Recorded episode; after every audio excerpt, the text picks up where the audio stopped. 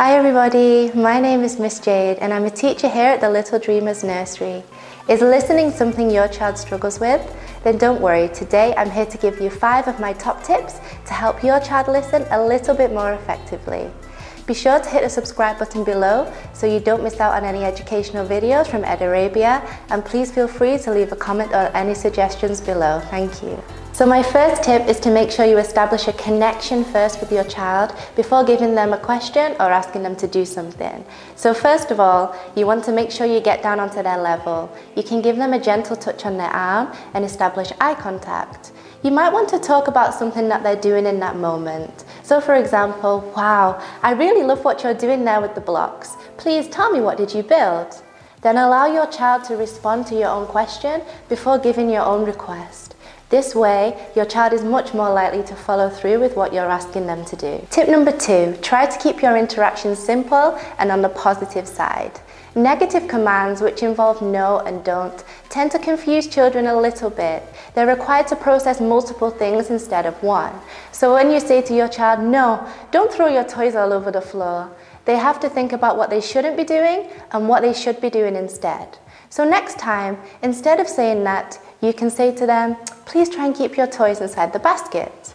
This is much simpler and your child will respond to it much better. They'll be much more likely to follow through with what you're asking them to do. Have you ever been stuck in a standoff with your child where you really want them to do something but they're very persistent in not doing it because it's what they it's not what they want to do?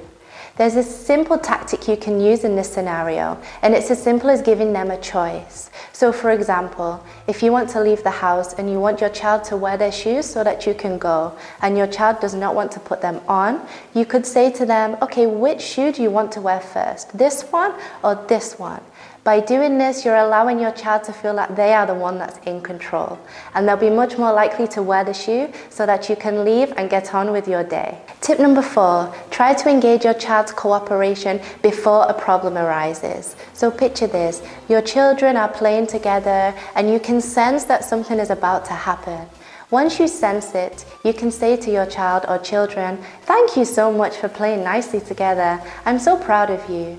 Your children love you and they want to make you happy. And by saying this, you're going to raise their confidence and self esteem, and they'll want to follow through with what you're asking them to do. You're diminishing the problem before it even started.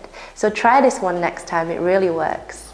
Lastly, as we all know and understand, a solid routine is imperative for young children. It helps to naturally condition them to what's about to happen next. There are a few ways in which you can do it. Before a transition time, such as brushing their teeth or tidying up or going to bed, you can give them a warning a few minutes beforehand. It could be five minutes or two minutes or even one minute, just to help them prepare for the change in routine. You could also use a visual timetable for those children that really do struggle with their day and what's about to happen next. And you'll find over time that your children will be naturally conditioned to that as well, so you won't have too much of an issue. This is more of a preventative measure to help your children not in not listening as such. That was five of my top tips that have helped me as a teacher in the classroom and as a parent as well. I hope that they help you in some way. Thank you so much for watching and happy parenting.